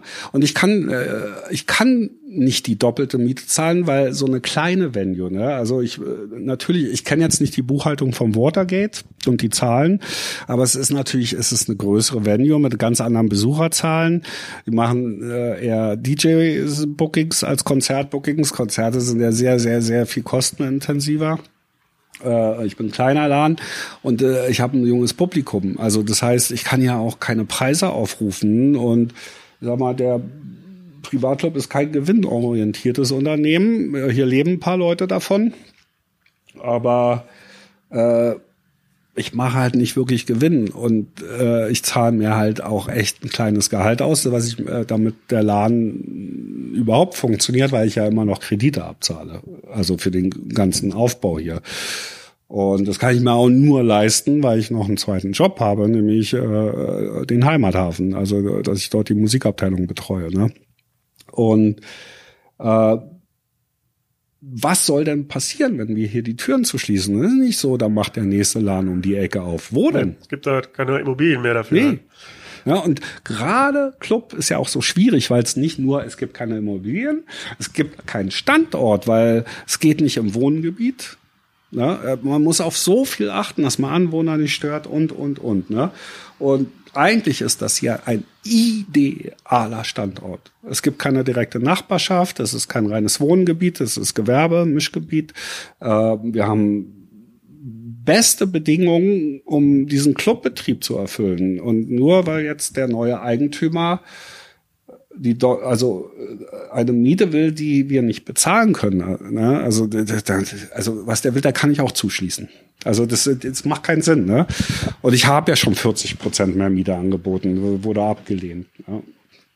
Ja. Äh, und da, da muss es einen anderen Weg geben. Also dass, dass es Verhandlungen gibt, dass, dass es da eine Einigung gibt. Ja, ja das wollte ich halt eben andeuten, dass ähm, dass es natürlich wünschenswert wäre, wenn jetzt der Senat noch eingreift und ja. Leute sich mobilisieren lassen und so, mhm. dass es in, für diesen speziellen Fall jetzt dann auch innerhalb dieser Frist ähm, dann eine gute Lösung gibt. Aber in so einer idealen Welt stelle ich mir halt vor, dass Unternehmer und, und äh, die halt ihr Business machen, ihre Spielwiese haben, sage ich jetzt mal in Anführungsstrichen, und mh, mm, wir Kreative und Musiker und unsere Spielwiese haben und ist finde ich ja in Ordnung. Es kann ja koexistieren, aber dass man halt so ähm, ja Rücksicht aufeinander nimmt und das kann ja nicht die Lösung kann ja nicht sein, wenn jetzt ein Signat da anfragt auf einen Termin, einen Interviewtermin, dass danach bei dem Investor die große Einsicht kommt, stimmt, habt ihr recht, äh, das war jetzt blöd von uns, jetzt machen wir es nicht mehr. Also der hat ja andere Interessen und das ist, ist auch in Ordnung. Also in meiner idealen Vorstellung wäre halt ein bisschen Anstand also ne, das gilt aber auch für mich selber. Ich versuche halt auch stetig mir zu überlegen, wem schade ich jetzt mit meinem Handeln. Mhm. Und das wäre doch eigentlich ein wünschenswerter Zustand, ja. den man das vielleicht nicht mit dem Senat halt erreicht oder mit. Genau, und das geht ja nicht nur darum, er schadet ja nicht mir oder den Leuten, die hier arbeiten. Äh, also, sondern es geht ja wirklich auch um einen wichtigen kulturellen Betrieb in, in, in Berlin. Also wo, also ich sag mal, ich denke gar nicht so viel darüber nach, aber was wir für, äh, für Feedback darauf bekommen haben von Künstlern, Agenturen, arbeiten, also Leuten, die im Musikbusiness arbeiten und Gästen. Massiv, ne? Also, wie beliebt der Privatclub eigentlich ist als Konzertvenue und äh, also und wie der Stand ist, also in den Augen der Leute. Ne? Das war mir gar nicht so klar. Ich habe zwar gedacht, ich mache das so, wie ich es kann und ich mache das ordentlich und so, also, aber es ist wirklich, ich habe richtig gemerkt, wichtig. Also, dass Leute wirklich auch äh, gesagt haben, nein, bitte nicht. Uns läuft ja leider ein bisschen die Zeit weg. Ich hätte ja. noch ganz viele Fragen dazu mhm. und auch zum Booking, aber ähm, um das mal jetzt abzuschließen, ähm, gibt es eine Möglichkeit für jemanden, der jetzt zuhört und sagt, ja, das würde ich gerne unterstützen, dein Vorhaben, dass der Privatclub hier bleibt? Ähm, gibt es irgendeine Möglichkeit? Gibt es irgendwas, was du dir wünschst? Im Moment weiß ich nicht so richtig wie. Also das ist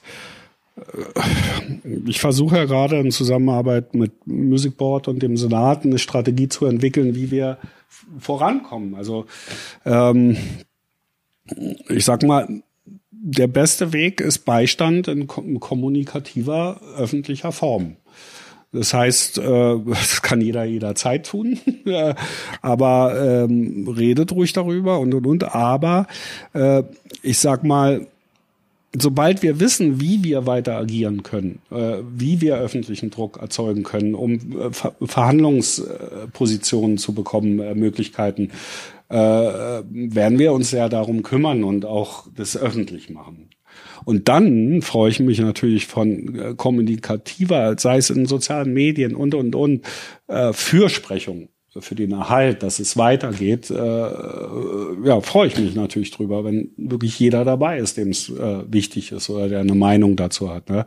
Es gibt natürlich auch Meinungen, wo ich dann da sage, na ja, also hier Hand über die Schulter, äh, wo ich gelesen habe, so Kommentare auf Artikel, ja, also ein, ein, ein Club, der mit fünf Konzerten in der Woche äh, äh, keine doppelte Miete zahlen kann, der macht was falsch, ne? Wo ich dann so sage, es gibt gut, was soll ich dazu sagen? Er hat halt keine Ahnung. Der, der, der weiß ja gar nicht, was sowas überhaupt schon kostet. GEMA, KSK, Security, bla, bla, bla, und wie viele Leute kommen. Oft kommen ja, das sind kleine, unbekannte Bands, da kommen oft nur 50 Leute. Ne? Äh, das sind dann natürlich so die Meinungen der, in Anführungsstriche, äh, äh, Unternehmer, äh, äh, Kommentare, die es natürlich auch gibt. Ne? Aber ich rede natürlich davon, also von Leuten, die, die einfach eine Meinung zum, also zu dem Konzertbetrieb, zu dem Club haben. Ja. Also äh, so eine Kommentare kann ich mir sparen, weil die einfach bescheuert sind und aus Unwissenheit resultieren. Dann sollte man halt lieber seine Klappe halten, wenn man es nicht weiß. Ne? Also wenn man sich in dem Business nicht auskennt.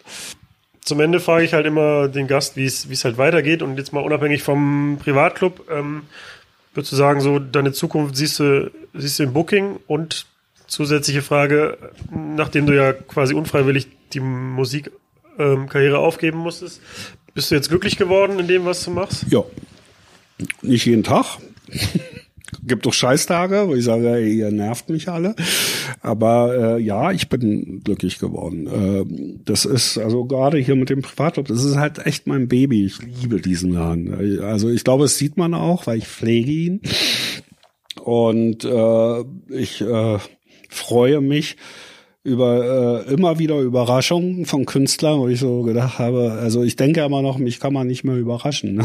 so und natürlich bin ich abgeklärter geworden, weil ich habe jeden Tag eine Show. Ja, natürlich ist man auch irgendwann mal, oh, ich kann es nicht mehr hören. Ähm, und trotzdem immer wieder eine Überraschung, wo ich denke, was ist das? Boah, ist das geil. Ne? Und ja, also ich sag mal, wie jeder Mensch habe ich auch Scheißtage und äh, denk halt, äh, nervt mich jetzt gerade. Ne? Das gehört halt dazu zum Leben. Aber ich möchte nichts anderes machen. Ich danke dir ganz herzlich für das, für die Auskunft. Ja, gern. Und äh, ja, wir halten die Hörer auf dem Laufenden, ja. wie es mit Privatclub weitergeht. Ich danke dir. Ciao. Ciao. Das war das Interview mit Norbert Jakschentis. Vielen Dank für die Aufmerksamkeit und jetzt komme ich zu euren Fragen. Die erste Frage kommt von Bad MH, aka Sean Tide aus dem Ruhrpott. Shoutout. Mich interessiert bei DJs immer, auf welche Art und Weise sie ihre Crate sortieren. Crate ist in dem Fall die Musiksammlung. Ich lege mit dem Laptop auf, das heißt, äh, meine, meine Musik ist komplett digital. Und ich kann natürlich nicht für andere DJs sprechen, aber ich ähm, mach so, dass ich, ich habe so ein paar Unterordner, wo ich so nach Musikrichtungen sortiere ein bisschen. Also einen Disco, Funk und Soul-Ordner, einen mit Deutschrap, einen mit Gitarrenmusik. Und dann packe ich dann habe ich noch einen Ordner und da packe ich halt einfach komplett alle Songs rein, die ich habe und spiele, mit wenigen Ausnahmen für so Sondersachen, die ich dann eh selten brauche. Aber im Grunde habe ich einen Ordner, wo alles drin ist. Und in der Regel spiele ich so, dass ich ähm, mir nicht vorher überlege oder was vorsortiere bei Veranstaltungen, sondern mir das halt komplett offen halte und auch um flexibel zu bleiben. Das heißt, ich mache den Ordner auf, wo im Grunde alle meine Songs drin sind, ähm, sortiere die nach Geschwindigkeit und dann suche ich on the fly, suche ich mir halt die Tracks raus, die ich spiele. Es gibt natürlich Ausnahmen bei besonderen Veranstaltungen, wo, sagen wir mal, eine Motto-Party, wo nur Deutschrap läuft oder so, und da bereite ich mich dann schon ein bisschen besser drauf vor. Oder vielleicht ein Party in einem Club, wo ich das Publikum kenne und schon weiß, wo es hingeht, und dann sortiere ich auch schon mal vor, um dann einfach schneller sein zu können und nicht die lange Liste durchzusuchen. Aber in der Regel habe ich einen großen Ordner, wo, wo alle Songs drin sind. Ähm, die zweite Frage kommt von Mr. Nice Guy aus Düsseldorf, ist auch DJ. Und er fragt, sollte man sich beim DJ Musik wünschen? Aus seiner Frage, also ich habe die jetzt nicht ganz vorgelesen, ähm, aber aus seiner Frage entnehme ich, dass er der Ansicht ist, dass man sich nicht Musik wünschen sollte beim DJ. Und ich, es gibt gute Gründe dafür, warum man sich nicht Musik wünschen sollte beim DJ. Denn der DJ ist, das ist ja seine Aufgabe, ähm, die Musik auszuwählen und den Gast zu überraschen, möglicherweise auch mit neuer Musik. Der DJ hat auch die Aufgabe, den Spannungsbogen über den Abend oder über, über die Zeit seines Sets zu spannen. Das heißt, genau das ist sein Job nämlich die Musikauswahl. Und warum sollte man da hingehen und den Job des DJs machen? Weil der DJ kommt ja auch nicht am Montag zu dir ins Büro und macht deinen Job. Von daher kann ich, so kann ich das soweit erstmal verstehen, dass man der Ansicht ist, man sollte sich keine Musik wünschen. Andererseits, ich persönlich freue mich immer über Musikwünsche, weil zum einen entstehen dadurch manchmal ganz gute Ideen, auf die ich nicht gekommen bin. Der Gast wünscht sich einen Song und man denkt, ach krass, ja stimmt, den könnte man auch mal wieder spielen. Und zum anderen kriegt man so ein bisschen das Gespür für die Crowd. Also wenn, wenn man, ja, wenn der Gast sich Musik wünscht, dann bekommt man, oder mehrere Gäste sich Musik wünschen, dann bekommt man so ein bisschen das Gespür dafür, was, wie das Publikum drauf ist und was die hören wollen. Aber es gibt ein paar Bedingungen, finde ich. Und das ist sehr wichtig, finde ich. Man muss das mit Respekt und höflich vortragen. Und man muss ein Nein akzeptieren ich kann nichts damit anfangen, wenn mir jemand sein Handy vors Gesicht hält und da irgendwie so eine Spotify-Liste irgendwie hoch und runter scrollt. Erstmal kann man miteinander reden. Ich weiß, im Club ist es laut und es ist vielleicht einfacher, aber ich finde es einfach komplett unhöflich, wenn man irgendwie so ein Handy vors Gesicht gehalten kriegt. Und zum anderen sollte man unbedingt ein Nein akzeptieren können. Ähm, ich mache es immer so, ich bin ehrlich zum Gast. Das heißt, wenn ich das Lied nicht hab oder nicht spielen will, dann sage ich das auch so, weil ich glaube, das führt zu nichts, wenn man dem Gast irgendwie suggeriert, ja, das kommt gleich und dann spielt man es nicht. Der ist dann nur frustriert, das bringt nichts. Ich sage dann sofort klar und deutlich, das wird nicht laufen heute. Ähm, und man muss mal so sehen, ähm, auch wenn der Gast dann sagt, ja, hier, du hast doch Internet. Also ich meine, wenn ich sage, ich habe den Song nicht, dann bedeutet das mit anderen Worten, also ich spiele den nicht, ich will den nicht haben. Denn es ist ja ohne weiteres ein Problem, wahrscheinlich sogar während des Auflegens im laufenden Betrieb einfach sich den Song runterzuladen und zu spielen, wenn er denn online verfügbar ist. Aber das sind ja die meisten Sachen. Von daher bedeutet ein, ich habe den Song nicht, ein ist gleichbedeutend mit, ich, ich will den nicht haben und ich will den nicht spielen. Von daher, ich versuche auch immer höflich zu bleiben, aber es gibt auch so Gäste, die dann einfach also teilweise sogar auch schon erlebt, während der gewünschte Song noch läuft, kommt der Gast wieder und wünscht sich den nächsten Song. Und dann frage ich mich, also, also was soll das? Genieß doch erstmal, dass der Song läuft und freu dich darüber. Von daher, ich persönlich versuche dann immer höflich zu bleiben und also nehme auch gerne Musikwünsche an, aber es gibt halt Grenzen. Also ein Gast sollte nicht 20 Mal am Abend kommen und man sollte auch immer höflich bleiben und ein Nein akzeptieren. Gut, die letzte Frage kommt von Basti Hansen. Warum bist du so süß? Ich stelle das deshalb, weil er mich gezwungen hat, diese Frage jetzt hier zu stellen. Ich weiß auch nicht genau, wie ich das beantworten soll. Ich sag mal, ich gebe mir Mühe. So, Basti, jetzt hast du deine Frage. Ansonsten freue ich mich, wenn ihr mir für die nächsten Folgen weiterhin Fragen stellt. Gerne über E-Mail an hello at übernacht.cool oder an eine unserer Social Media Kanäle.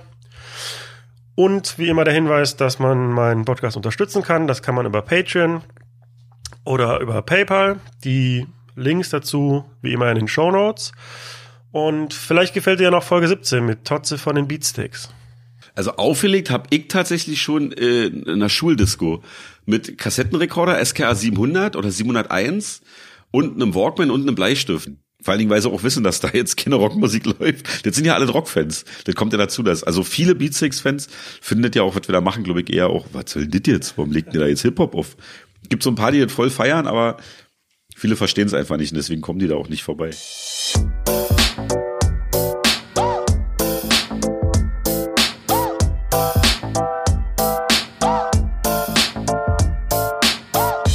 Über Nacht mit Steve Clash.